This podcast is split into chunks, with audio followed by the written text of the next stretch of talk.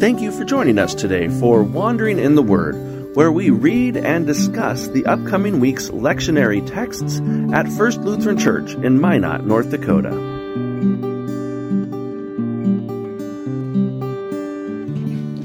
This is Wandering in the Word for Sunday, October 9th. Welcome, everybody. Glad you're tuning in. We missed you last week, so. Yeah, how did that extra- happen? I don't. Let's blame Melissa. Yeah. She took a day off when we might have otherwise recorded this. Take vacation. Couldn't Golly. be flexible at all. Let's also blame Hostfest because there were a few It- things going Yeah, on it was around intentional. here. Yeah, we're giving Yeah. you a break as the viewer Yes, because slash listener. it was all things Scandinavian, Scandemonium. Pure Last week. scandemonium. So um, yeah, but we're back at it this week. Um, yeah, for we're into October now. It's getting cold out. Leaves are changing. Pumpkin spice is in the air, and has um, it has been in the air for a while, but uh, now it's justified. It's justified. Yes. Um, yeah. So it is. It's good to be back. So Mm-hmm. why don't we jump into it here? Somebody want to read Luke, our gospel reading for the ninth? I can. Uh, Luke uh, chapter 17, verses 11 through 19. On the way to Jerusalem, Jesus was going through the region between Samaria and Galilee. As he entered a village, ten lepers approached him. Keeping their distance, they called out, saying, Jesus, Master, have mercy on us. When he saw them, he said to them, Go and show yourselves to the priests. And as they went, they were made clean. Then one of them, when he saw that he was healed, turned back, praising God with a loud voice. He prostrated himself at Jesus' feet and thanked him. And he was a Samaritan. Then Jesus asked, Were not ten made clean? But the other nine, where are they? Was none of them found to return and give praise to God except this foreigner? Then he said to him, Get up and go on your way. Your faith has made you well. The Gospel of the Lord. Praise, to you, O Christ. Wow. Okay. Just a kind of a nice, brief little vignette here. Kind of a happy story for the most part, I think. For the yeah, I mean, you know, there's 10 people who are suffering and they cry out to Jesus and they're on their way, they're healed of their leprosy, which, you know, we don't fully know what that means exactly. We know what leprosy is now, but whether that's exactly what they were talking about or just these guys had something wrong. Yeah. Some Some- skin, something going on with their Something skin, going on. Um, not good. They were probably kind of outcast from their society. You know, it even says here that they called out to Jesus, keeping their distance. Yes. You know, because they knew the rules. They couldn't get too close. Um, and Jesus seems to have mercy on them and tells them, all ten of them, to go, and and they do. Which is good. You when Jesus tells you to do something, it's good if you do it. Yeah, except the one guy who got who did what he was supposed to, do. and then he turned He's a rule around. Yeah. and kind of didn't do what Jesus said, but then he's the one obviously that Jesus commends, I guess. Mm-hmm. So I always find that interesting because you know the other nine are kind of made out to be ungrateful ungrateful. Brats or whatever, but it's like, well, So entitled. well, I mean, but they, they did what Jesus told them to do. Like they were following the rules. They were doing the the thing that they were they needed to do, and they kind of are the not the ideal person of the story. Yeah. But what's interesting about this this one guy, and maybe what's different about him among the ten, we don't really know. They're they're hanging out in this region between Samaria and Galilee. Whether or not there's like a 50-50 split between Samaritans and Galileans, who knows? But we know Yeah. that this this one guy in particular is a Samaritan, and so he goes from being a leper at the beginning of the story, which is not an identity that anyone wants to have um, to being you know this foreigner Yeah. at, at the end and so i just i am kind of struck by that that sort of identity piece like instead of being a leper and like a regular guy he still has this sort of distinction about him that you know jesus is not gonna cure Yeah, kind of these identity pieces. Mm-hmm. He has three different identities. He's a leper, he's a Samaritan, and then similar to that, he's a foreigner. yeah Um, and at the end, I guess you could say he kind of has a new identity as like a healed person. um, but we aren't explicitly told that. Um, Samaritan, though, you know, I mean, that's we think of like the Good Samaritan story. Samaritans, you know, were kind of outcasts who didn't worship it, it the right way, according to the Pharisees and everyone. They kind of were outcasts, outsiders of sorts. Um, and so here, again, you know, as Jesus does, this is the the one guy who gets it right is the the least likely to get it right. You know, that we would assume would not get it right because they have all these things stacked against him. He is the one that turns and falls at Jesus' feet and gives him thanks. Um, and that's it's beautiful. It's lovely. Yeah. Um, I got thinking a little bit. You know, I, how often do I intentionally like stop what I'm doing and then like give thanks to God for the good things that I have, right? Like not as often as I probably should. And I feel like that's kind of, I, I kind of feel like one of the other nine then. Hmm. You know, I'm just going off doing the doing the things, here's what I'm supposed to do. Don't get in the way of my routine and don't detract me from my to-do list that I, I need to do. But this guy who's the this one this foreigner is the one that like bucks all of that and goes, No, I need to give thanks right now. Mm-hmm. And falls at Jesus' feet, humbles himself, and says, Thank you. You know, I, I think that might have some lessons for us Yeah. um, today. kind of taking that one step further maybe or slightly different angle is um, what what would it take for you to be stopped kind of in your tracks and like amazed and turn and worship god and, and give thanks you know i think about people who were had like a, a near miss in a car crash or something where like they narrowly avoided death then it's easy to to be like praise God, you know, what what grace, what a gift. Um, I'm here. Thank you, thank you, thank you. And you know, at what at what point in the sort of the levels of miraculous are we just do we just sort of take it for granted? And and what what is the point where we might actually be stopped right where we are Hmm. and inspired to give thanks? Yeah, I think it kind of lends itself. I mean, in some way, it's a practice. You know, you kind of have to be intentional about it. I mean, and, you know, I think back to like you know praying at dinners or at meals is like an intentional pause. How often we might, you know, literally fall at Jesus' feet and just be like, "Thank you for this hamburger. I'm so," you know. I, If it was wagyu beef or whatever. I mean, yeah, it has bacon on it maybe, but uh, but you know, I mean, like that. You know, we even even practices can become rote Right. but they are kind of built in intentionally to try to help us be grateful you know i will admit so i was thinking about this text so this is a little bit of cheating because i don't normally do this but i was um, cleaning out my garden last night that is cheating. and and, uh, well, not to the cheating part yet, but I, I, got, I was thinking about I'll this. keep.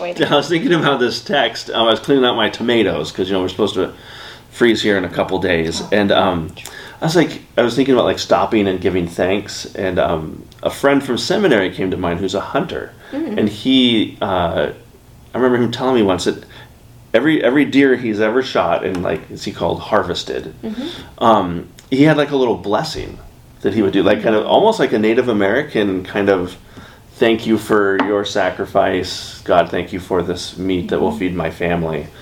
Um, a, a practice that he did to, to, to kind of um, to show his gratitude, not, not just to God, but to the the deer, you know. And so I was, I was, I thought about that with my tomato plants as I was having to pull them out. It was really sad because I mean, like, I've, I've watched these little things grow up since, since you know, Since May. since like the end of May, and they they've given me like I don't know how many pounds of tomatoes, and to be like, thank you, you know, this is great. I made chili with it last night, delicious. I bet. Um, What? You didn't bring us any?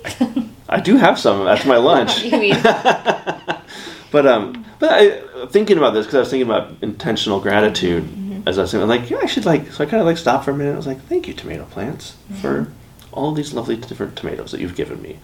Um, that's the cheating part. was I was thinking about this ahead. I don't. I hadn't done that before. But it is. I mean, but it kind of like makes you see things a little differently. You know, um, it wasn't just all right. I got to get these in and clean them. It's like pause for a minute. Thank you. This is wonderful. Um, That's a very Marie Kondo thing. Remember when Oh, everyone was Marie Kondoing their Oh, yes. and tidying? You're Seeing what to, sparked joy. yeah, you're Oh. supposed to thank the items that you were getting rid of, thank them for their That's right. their, I forgot their about service in your house or whatever, and Oh my. send them off to their next adventure. that. Yeah. Interesting. But I will say, like, I mean, even like, I kind of had a smile on my face, you know, just kind of like, Mm-hmm. this feels kind of silly. But at the same time, I was like, this is actually, what would if I, I am, I am thankful for Mm-hmm. my garden. Like, it's fun. It's a source of joy for me. And when I can pause and be like, kind of let that gratitude percolate up into my mind, it, uh, the rest of the night was lovely. Mm-hmm. You know, it, it is um, changing. I think of the last line that we have here Jesus says, Get up and go on your way. Your faith has made you well. And, um, you know, not healed you, but like well is kind of like a more of a holistic. Because he had already Notion. been healed. He'd already been this. healed. Yeah, this is a new thing. Um, but, you know, like it get you well, like you, well, like the reading from a couple weeks ago where you'll take hold of the life that really is life. Um, you know, Jesus says, I've come that you may have life and have it abundantly. And I was like, you know, that there is more to it than just like a physical healing or a miracle or Yeah. things. Like, can we be grateful every day? You know, um, being content with whatever the circumstances are. That's hard. That is hard, but I do think that it leads to that sort of way of being or way of life where you find like wholeness, like satisfaction Yeah. and contentment and you know, like you said after practicing gratitude it it changed you. I mean, it is a reorientation when we can sort of let that gratitude kind of guide us. Reorienting this guy, he literally turned back Yeah. to face Jesus, Yeah. and uh, yeah, for for us to, to keep turning toward God in gratitude, I think could could reorient us in some radical ways. Yeah, or I mean, like the Marie Kondo. Yeah, can we give thanks for for this pen that we have? And I'm not going to throw it in the garbage yet; it's not done. But it is a reorienting, a different different way. So, well, we have an interesting story in the Old Testament as a segue that is a guy that's uh, takes his healing a little differently, I guess, especially in the beginning. Um, so, Yeah, this is like a very emotionally charged story, so it kind of makes me chuckle. But this is from Second Kings, the fifth chapter, uh, verses one through three, and then seven through fifteen. Naaman, commander of the army of the king of Aram, was a great man and in high favor with his master, because by him the Lord had given victory to Aram. The man, though a mighty warrior, suffered from leprosy. Now, the Arameans on one of their raids had taken a young girl captive from the land of Israel, and she served Naaman's wife. She said to her mistress, If only my lord were with the prophet who is in Samaria, he would cure him of his leprosy. When the king of Israel read the letter, he tore his clothes and said, Am I God to give death or life, that this man sends word to me to cure a man of his leprosy? Just look and see how he's trying to pick a quarrel with me. But when Elisha, the man of God, heard that the king of Israel had torn his clothes, he sent a message to the king Why have you torn your clothes? Let him come to me, that he may learn that there's a prophet in Israel. So Naaman came with his horses and chariots and halted at the entrance of Elisha's house. Elisha sent a messenger to him, saying, Go, wash in the Jordan seven times, and your flesh shall be restored, and you shall be clean. But Naaman became angry and went away, saying, I thought that for me he would surely come out and stand and call on the name of the Lord his God, and would wave his hand over the spot and cure the leprosy. Are not Abana and Pharpar, the rivers of Damascus, better than all the waters of Israel? Could I not wash in them and be clean? He turned and went away in a rage. But his servants approached him and said to him, Father, if the prophet had commanded you to do something difficult, would you not have done it? How much more when all he said to you was, Wash and be clean? So he went down and immersed himself seven times in the Jordan, according to the word of the man of God. His flesh was restored like the flesh of a young boy, and he was clean. Then he returned to the man of God, he and all his company. He came and stood before him and said, Now I know that there is no God in all the earth except in Israel. The word of the Lord. Thanks be to God. Yes, Naaman. We often use this story with baptism. Hmm. I feel like Washed and made clean. washed and made clean. Yeah, it's a. I mean, it is kind of a nice image of baptism on the. Yeah, wash and be made clean. Mm-hmm. But this guy's kind of a uh, angry fellow, cocky, arrogant. Brings a lot of drama with him. He he expects drama, kind of to sort of Yeah. Bit of a diva. met with that, and yeah. Yeah. Oh gosh, I thought I would get this huge, spectacular healing worthy of my status. Yeah, yeah. And the prophet didn't even come out to meet him. He just like sent someone with a message. That part was kind of funny. Like That is kind of funny. You could have at least dignified him by saying hi, but He couldn't be bothered. He was reading a good book or something, you know. yeah. It is kind uh, of funny these verses we skipped in here. It, it does make a jump between.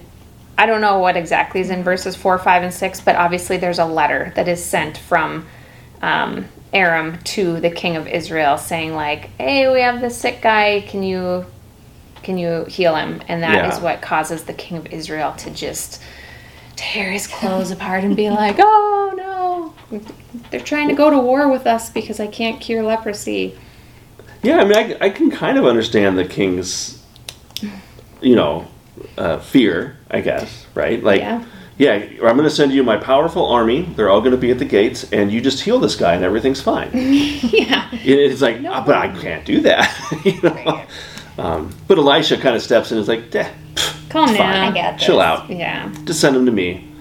And then yeah, to like, I mean, Naaman obviously gets taken down a few pegs. Yeah. by not even having Elisha come out. You know, I'm, I'm sure he imagined it was going to be some kind of like holy moment, and Right. you know, he'd have some magic potion or make him do. Oh, and there'd be fanfare and trumpets. yeah.